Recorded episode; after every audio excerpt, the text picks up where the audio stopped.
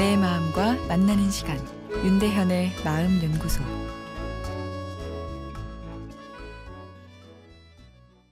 안녕하세요. 목요일 윤대현의 마음 연구소입니다. 네, 오늘은 친구들과의 삼각관계란 내용입니다. 사연 먼저 소개해 드리겠습니다. 마음 연구소 애청자입니다. 제 고민은 10년 넘게 정말 친하게 지내온 두 명의 친구에 대한 내용입니다. 서로의 마음을 다 터놓고 지냈어요.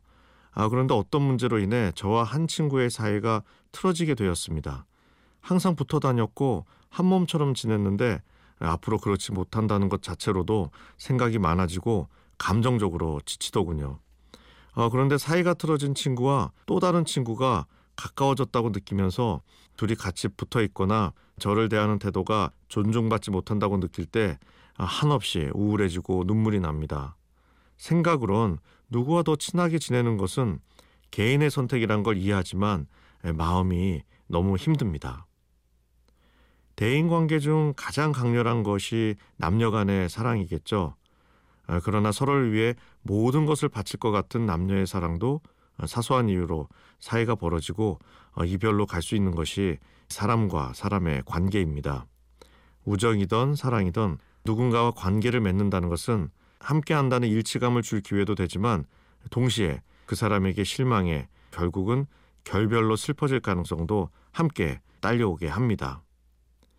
우리의 깊은 만남은 영원할 거야 라는 생각 아름다운 생각이지만 사실 대부분의 관계가 갈등을 겪고 언젠가는 헤어지게 됩니다.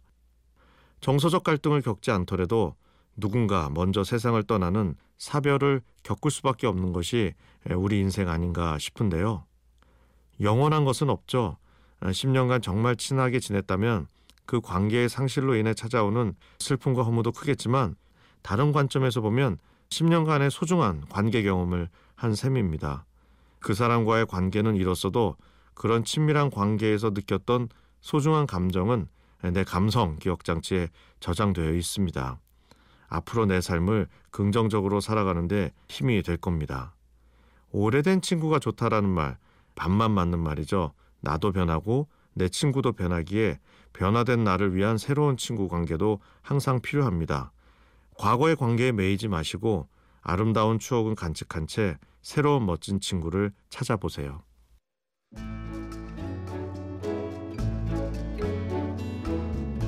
윤대현의 마음연구소 지금까지 정신건강의학과 전문의 윤대현 교수였습니다.